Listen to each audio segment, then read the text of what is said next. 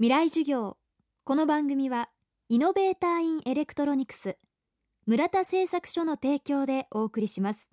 未来授業月曜日チャプト1今週は年末年始企画として昨年11月3日と5日に放送した FM フェスティバル2011未来授業明日の日本人たちへの講義の模様をダイジェストでお届けします今週の講師は九州大学応用力学研究所大谷裕二教授。世界的なエネルギー問題 CO2 削減そして東日本大震災による原子力発電所事故を受けて今風力などの再生可能エネルギーの開発利用に注目が集まっています。風工学風を集めて未来へというタイトルで昨年10月に福岡会場で行われた講義の模様をお届けします。未来授業1時間目。テーマは風力エネルギーの背景と現状。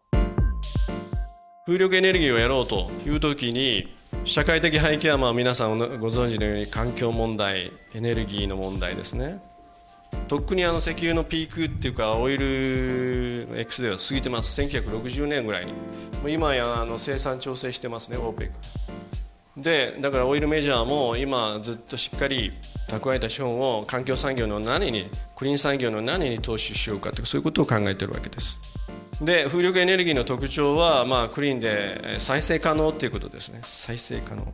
であの産業の裾野が広いんですよ結構。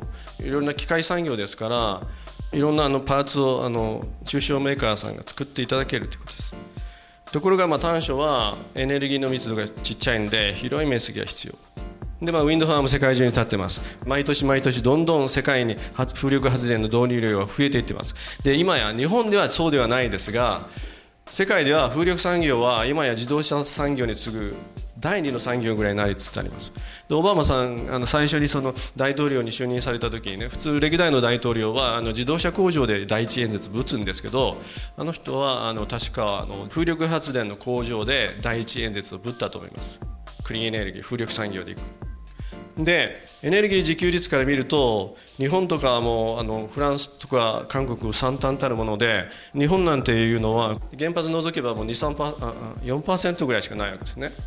じゃあもうこれ分どうすると？と。で年間23兆円ぐらい輸入しているわけです。エネルギーを。日本はですね。でもひょっとするとですねこれからお話しますけど再生可能エネルギーを使えば輸出国になる可能性もあります。風力だけでもいけそうだと。どこに置くんですか？東北北海道とかは適した場所が多いし九州も多いです。世界中にもあります。世界中でもこれはスタンフォード大学とかカリフォルニアテックからの研究者の研究ですが WWS プランといってウィンドウォーターソーラーですね。これで、えっと、もって世界の、えっと、2030年の全電力を賄えるというふうなことを言ってるわけです。であの安定供給の実験もカリフォルニアでしてます。大谷裕二さんの講義の模様は完全版をビデオポッドキャストで配信中です。大谷さんの他にも国際政治学者の菅三淳さんノーベル物理学賞を受賞した増川俊秀さん。分子生物学者の福岡伸一さん。教育学者の斉藤隆さん。NPO 法人森は海の恋人代表畠山重敦さん。脚本家の内館真紀子さんの講義も配信しています。ぜひご覧になってみてください。http コロンスラッシュスラッシュ。フェス .jfn.co.jp または未来授業で検索できます。未来授業。明日も大谷裕二さんによる講義をお届けします。はい。村田製作所です。村田さんいろんなものを一つにまとめるのが得意ってお聞きしたんですが。はい。我が社の上層部の意見を一つにまとめてください。え？いろんな機能を一つの部品にまとめています。